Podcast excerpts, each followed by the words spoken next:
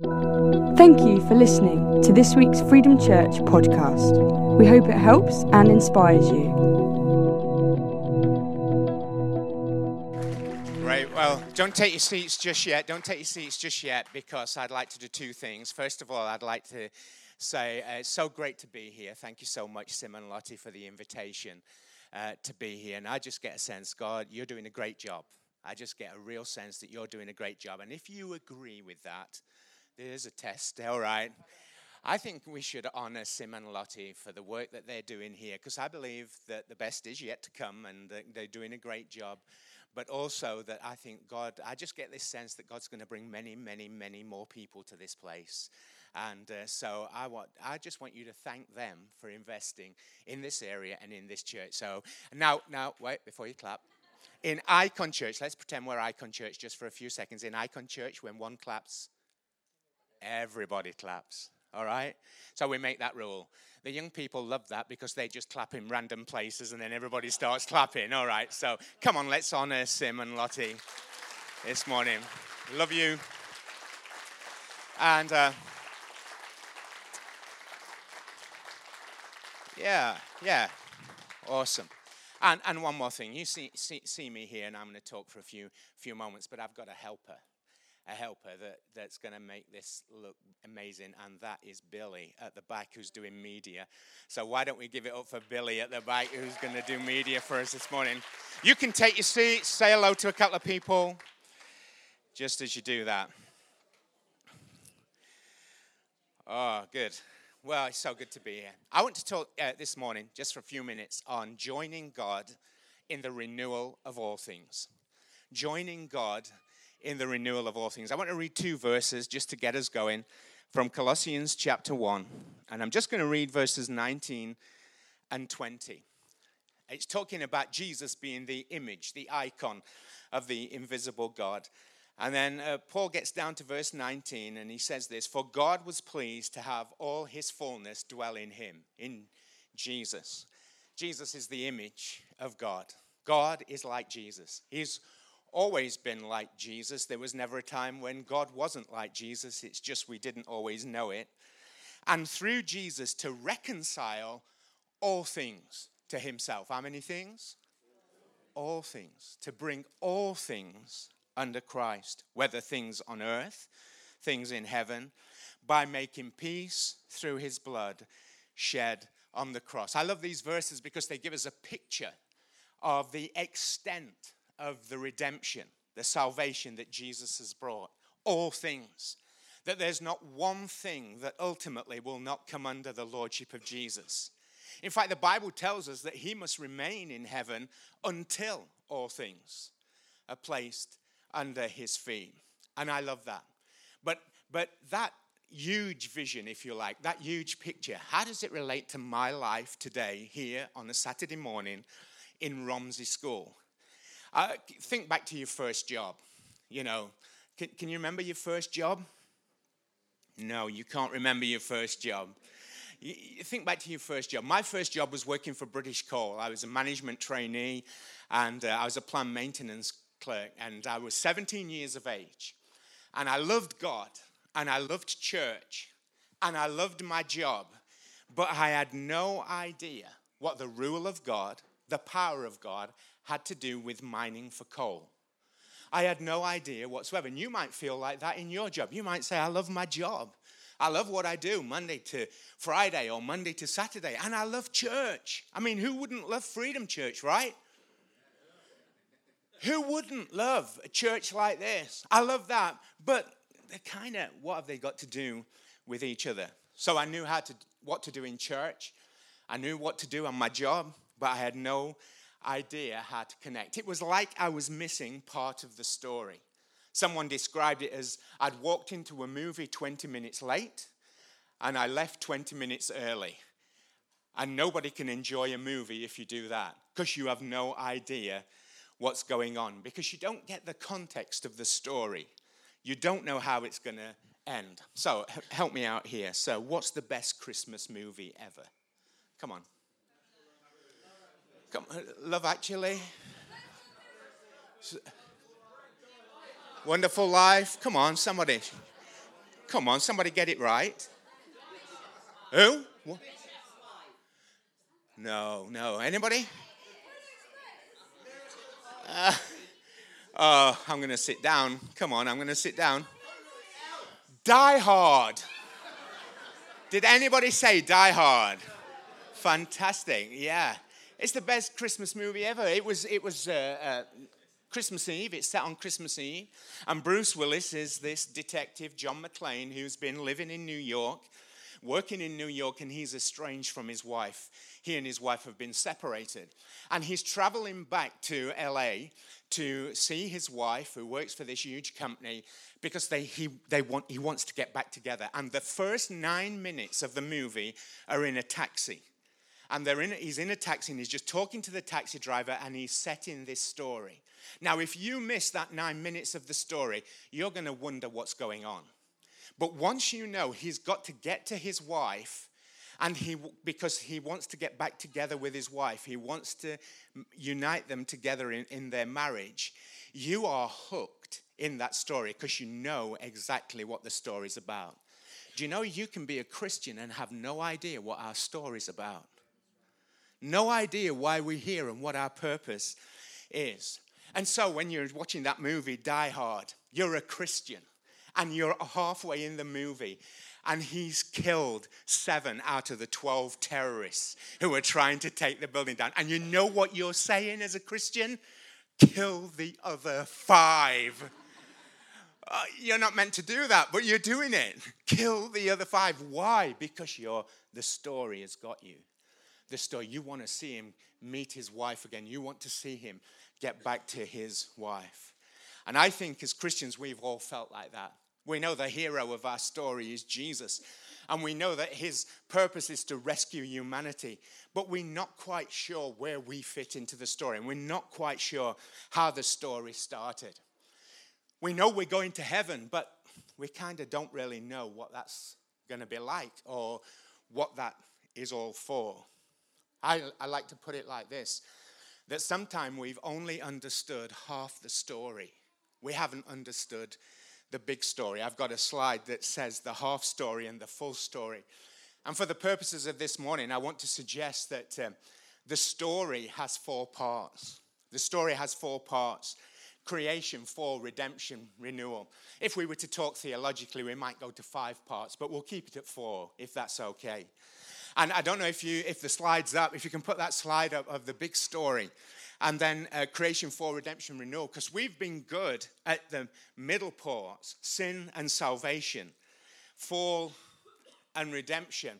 But we've not been very good at creation, and we've not been very good at renewal. But the verses we just read in Colossians says that Jesus is going to reconcile all things to himself and that we have been included in this story. So, how do we live in this story? And how come it's important?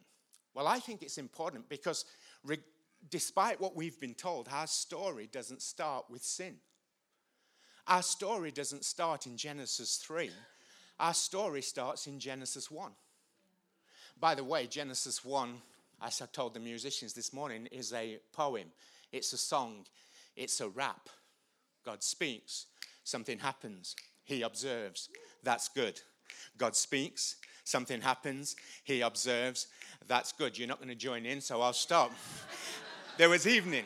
There was evening and morning the first day. There was evening and morning the second day. There was evening. It's got this cadence all the way through. It's a song telling our story, but it starts in Genesis 1. And the reason that's important is because when our story starts, it's good. It's a good world, it's not a broken world. And we think about humanity and we go back to everything being broken. But that's not where our story starts. The first nine minutes of the human movie tells us God created us good. And God created a good world. Seven times in Genesis chapter 1, over seven days, God says it was good. It was good. It was very good. And let me tell you why that's important because we need more than an explanation for just sin and salvation, but we need an explanation for beauty, for meaning, for art, for philosophy, for culture, for business, for work, for ethics. We need a meaning for the whole of life. We need a meaning when you take your three year old grandchild to the lake and you're holding his hand on a sunny day, and this is what you think this is perfect. Have you ever been there?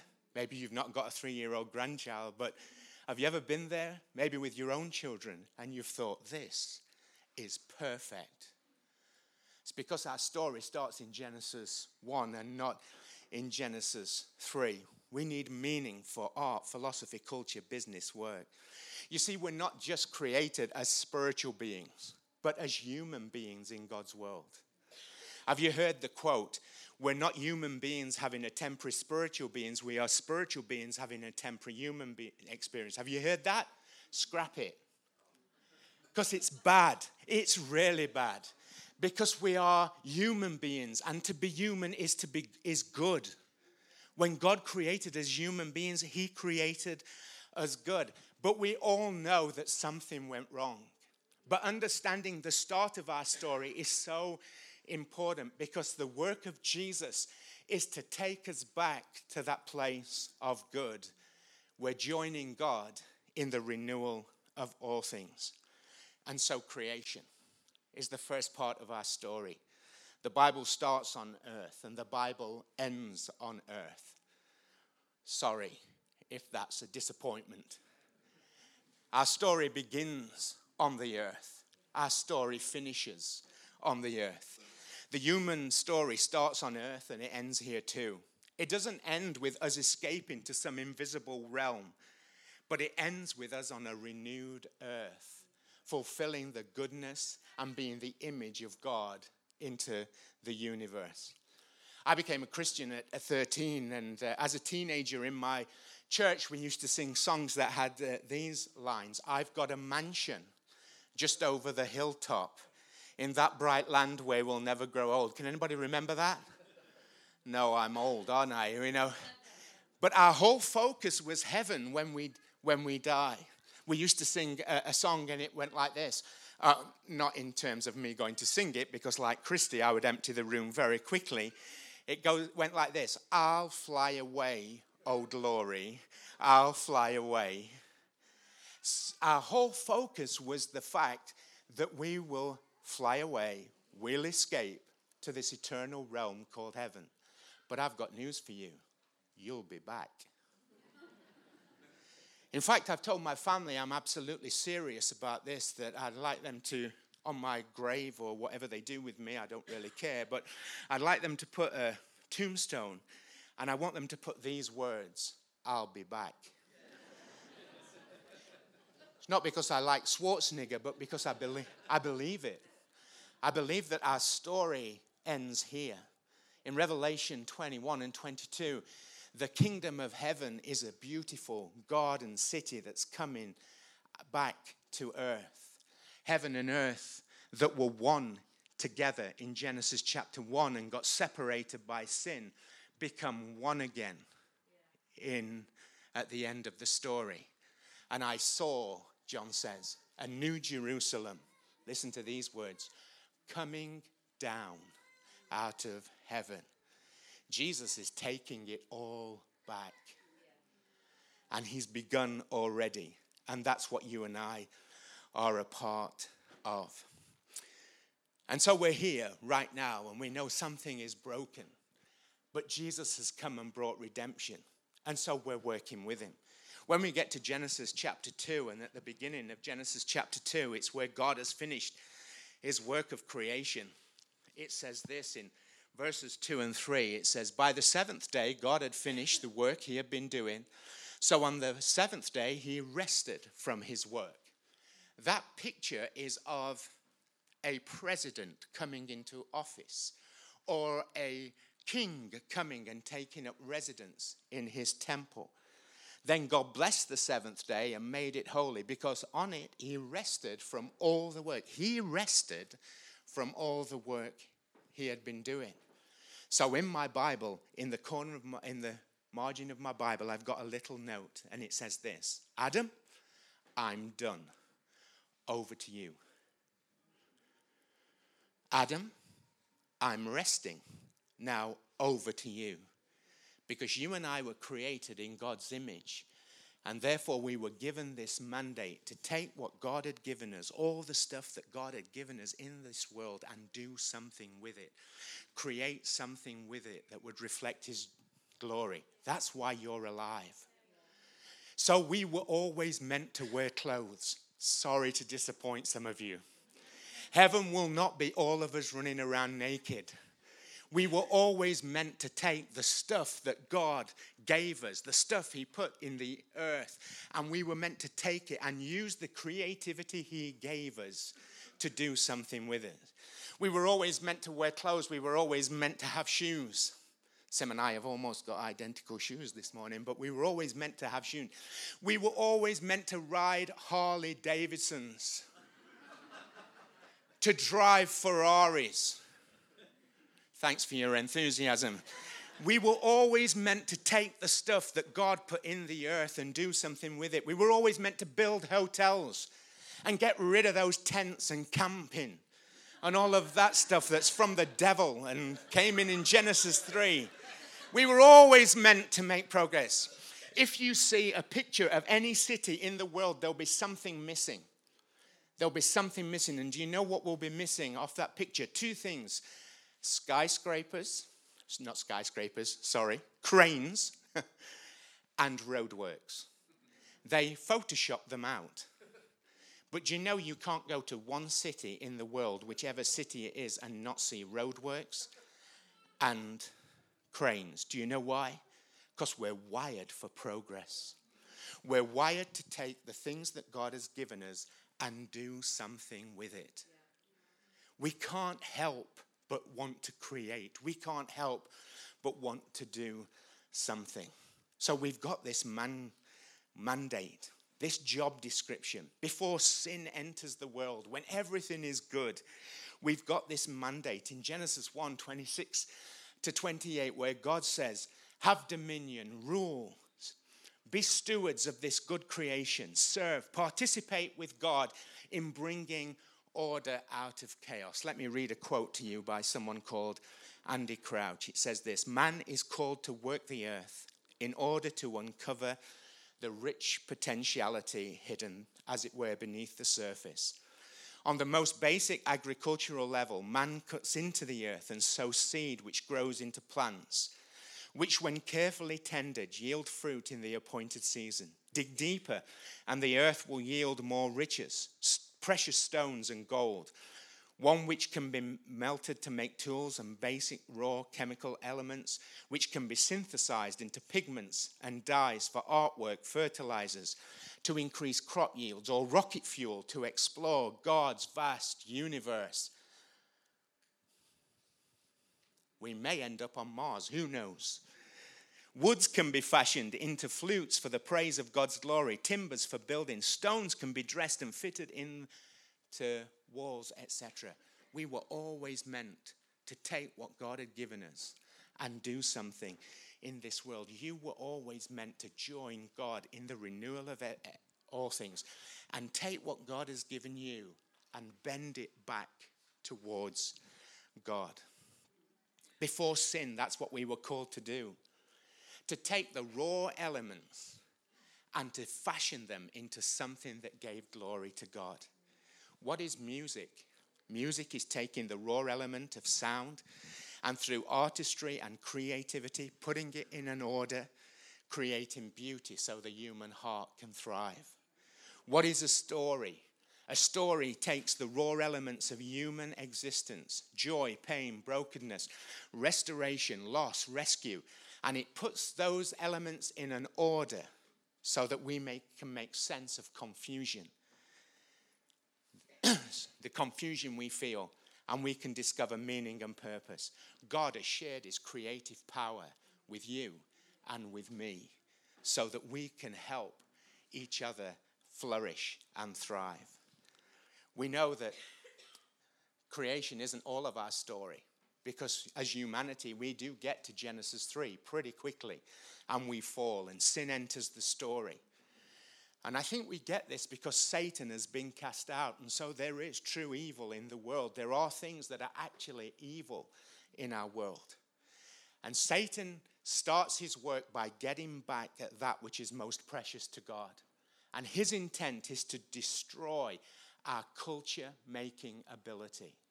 Satan's purpose is to stop you and I taking what God has given us and offering it back in glory to God. That's his purpose. His purpose is to bend all of life and all of culture away from the glory of God and away from human thriving and towards destruction and towards himself. And so he gets Adam and Eve to doubt. Adam has everything he could possibly want. And the enemy comes along and says, God's holding out on you. God's holding out on you. And so sin enters. And immediately we find something lacking. We lose our authority. And we're no longer in a neutral world. We're no longer in a world where we can use our gifts and abilities just to take, but we're now in contested space where there's an enemy who's contesting for all the ground that we are believing God wants to give us. The Bible says this the world is under the power of the evil one when it's meant to be under our dominion. Adam and Eve, when they fall, are not cursed, by the way. It's the earth that's cursed. So we see that God still loves us and God still believes in us. And God sends his son that we can go about in our primal call, but now it's in contested space. So instead of having just good stories, we have ugly stories. Instead of only beauty, we have brokenness. Instead of only love, we have hate. Instead of the creation project, we become consumed with project self. Sin and death is the futility of our broken world in contested space. And this explains the human condition. This explains why life is that it is. Some years ago, I went to a conference in Spain. Everybody has to go to a conference in Spain on new atheism. I know I should get out more. But it was a conference on new atheism, and one of the speakers was Alister McGrath. And Alister McGrath is probably one of the smartest minds I've ever met. And somebody asked him this question. they said, How come somebody with such intelligence like you has become a Christian? And he said this He said, I became a Christian because it's the most rational explanation for the human condition. In fact, he said it's the only explanation for the human condition that things were created good, but sin entered and brokenness entered. Creation, fall, redemption. In the midst of this chaos, God gives a promise to Eve. He doesn't turn his back, but he turns to Eve and he says, Your son will crush the serpent's head. I like that promise, don't you? Although this is a substitutionary promise, it's a promise of victory. It's the first mention of the gospel, crushing the head of the enemy and bringing redemption.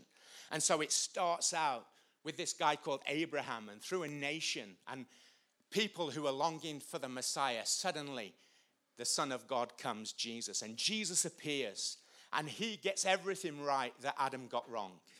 Adam is tempted and falls, Jesus is tempted and stands. Adam lives selfishly, Jesus lives for others. Adam submits in a garden, Jesus conquers in a garden. Adam listens to the serpent, Jesus listens to the Father. Adam questions God, Jesus submits to God. Adam takes creation away from God. Jesus leads creation back to God.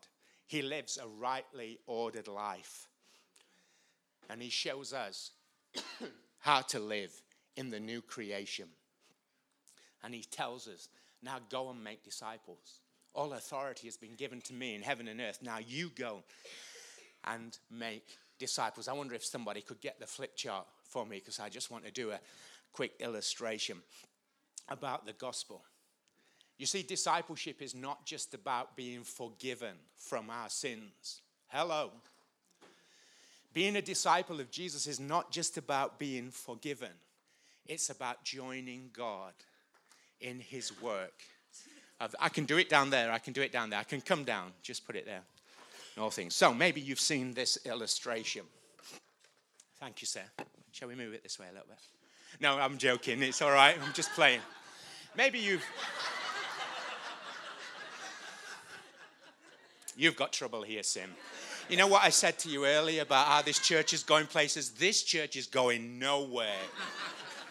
uh, I'm joking. Maybe you've seen this. I'm sure you've seen this. God? Yeah? Uh, me? You? Okay. And we try our attempts to get back to God, yeah? And they all fail. And they all fail. And there's this gap, and this gap is called sin. Have you seen this? But Jesus comes, and He's the bridge to life. Have you seen it? Four of us have seen it. And we say that's the gospel, but that isn't the gospel. That's only part of the gospel. Because that's not all. so the gospel's a lot smaller drawing. See, I'm a professional. I'm here all week. Okay. the gospel is a much smaller drawing. The, the gospel is God reconciles us to four relationships. Four relationships. That's just one. He, Jesus reconciles us to God. He's the bridge to God. He reconciles us to others. Do you know we've lost the importance of that? But Jesus says, unless you forgive your brother from your heart, your father will not forgive you. He reconciled. This is his work in us, and it doesn't happen instantaneously. It doesn't happen momentarily. But the gospel, the good news, is that that relationship gets fixed. Do you know why? Because Jesus has taken us right back to Genesis chapter 1, where things are good. He reconciles us to ourself. He restores our relationship with ourselves. I like to say it this way you're in a relationship with yourself, you might as well make it a good one. There's enough bad relationships in the world. You might as well have a good relationship with yourself. Anybody with me? And maybe, maybe there's people here today and you've had a terrible relationship with yourself. It's time to have a good relationship with yourself. It's time to forgive yourself. It's time to believe in yourself. It's time to realize you've got a purpose and a mandate from God, that your life has meaning and you matter. You matter more than you could ever think. And you will only realize how much you matter when you have a good relationship with yourself. I used to hate myself, but now I think I'm all right. but you know, there's a fourth relationship in this small illustration and that's relationship with the world. You know, I came from a church where they said the only thing that matters is getting people saved. Well, that's just that. But if that's real, then that is going to affect all the other relationships in our life. Sir, would you do me a favor? Please, please, would you do this? And would you do it the way I asked? Could you just move that back for me? That would be wonderful. Why don't you give this man a round of applause? Thank you so much for your help. Good. I'm, I'm, I'm going to wrap up in a, in a second. Let me just talk about renewal. So, how do we do this? How do we do it? Let me tell you four ways we've tried. Four ways we've tried. We've thought our job in bringing God's kingdom into the world. We've kind of got that, but we've tried four ways. The first is let's condemn the world. Let's tell the world how bad it is. Um, how many know that, hasn't worked for us? Condemn the world. So, again, if I go back into my teenage years as a Christian, it was basically the message was disengage from the world, condemn it. Stop doing this, don't go there, don't do that, don't swear, don't smoke, because the world is evil and you do any of those things and you'll be sent straight to hell. Anybody else were in a church like that? Just me. You know. And our testimony was very much you need to change. You're, you know, you are sinful. So we condemn the world. But then you look at Jesus. And Jesus condemned the religious. But he ate with tax collectors and sinners. He was called a drunkard I, I know, I know, it's news, isn't it? But it's right there. He was called a drunkard and a glutton. Now, was he a drunkard and a glutton? Probably not. But he lived with drunkards and gluttons sufficiently that he would be called one. So we've tried to condemn the world. He didn't condemn. Then we've tried to critique our world. Let's get clever about it and let's try and critique our world. And so years ago, it was like go to a movie and think what that says about the God. The Matrix, Neo, respell Neo, it's the one. Christy's laughing, but it's true, it happened. And let's critique our culture. But the problem is, we don't think that deeply. To critique culture, we're just, we're too busy living life, aren't we? We just want to enjoy a movie. We want to get immersed in the story. We want to be halfway through the movie and going, kill them, kill the other five. That's what we want. We don't want to critique the movie. You know, we don't want a Bible study based on Die Hard afterwards. like, we want a pizza. We don't want a Bible study, we want a pizza. So we tried to create, critique our culture. We realized that's not working. So the third thing we tried to do is copy our culture. Let's just copy it. The world, they've got rock music. So let's make Christian rock music. Now, here's the, somebody tell me what the problem with that is. Our rock music was terrible. Theirs was great, and we thought, let's copy it. Let's have our own. Let's create our own Christian bubble where now we have our own rock music. Let's copy it. Oh. So copying the culture didn't work for us.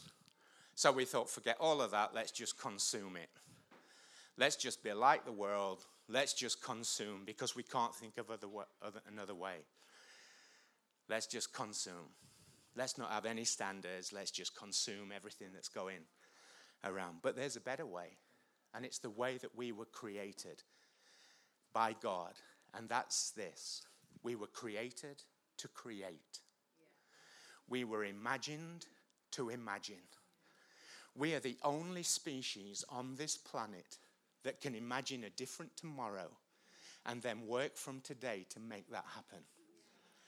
Like a baboon.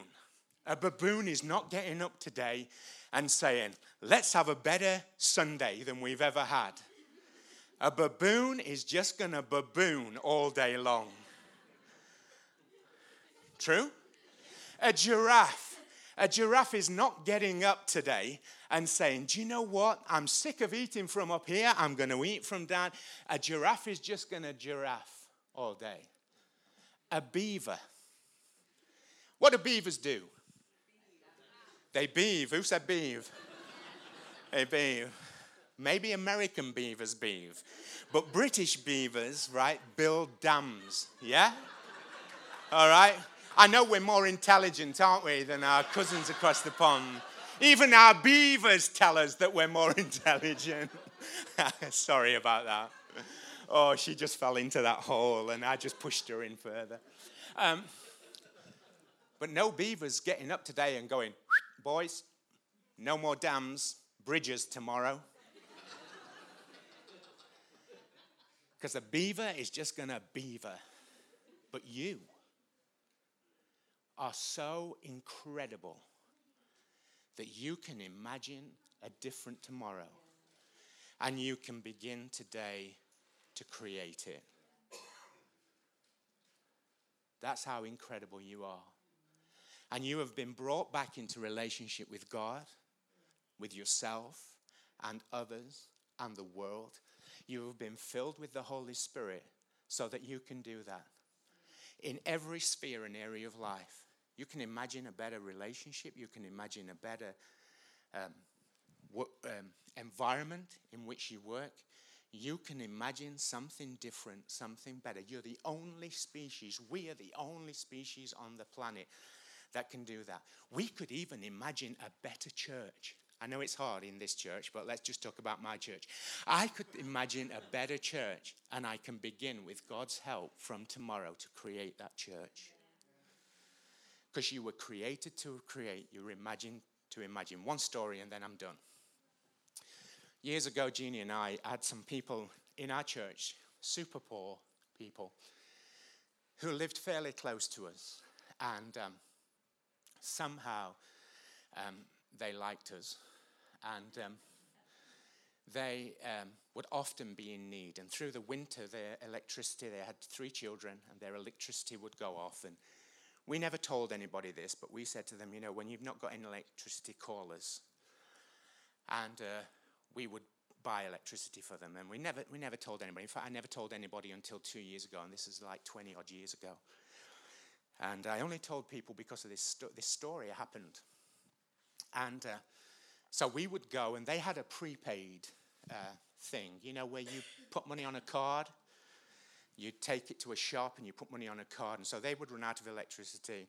We'd either give them the money or we'd go with them and we'd put 20 pounds or whatever it was on the card so that they had some electricity in the winter for the kids.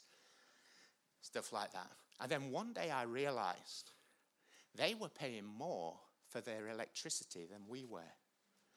We paid by direct debit. And the energy company, because we paid that way, gave us a lower rate. But the people who paid the highest rate were the poor for their electricity. So I remember just going home one day and thinking, I can't believe that's true. And so I prayed about it. I prayed, God, you've got to do something about it. I don't, I don't know how that gets fixed, but that's just not right. It's just not just.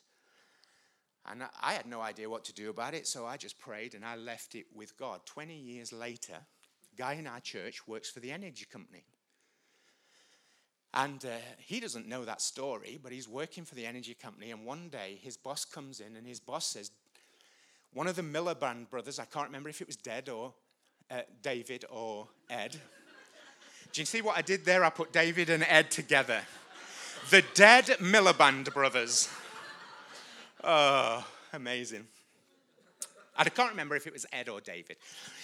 He's at work and his boss calls him in, the CEO. He, he worked for E.ON, he still works for E.ON, and, uh, and it's, uh, globally.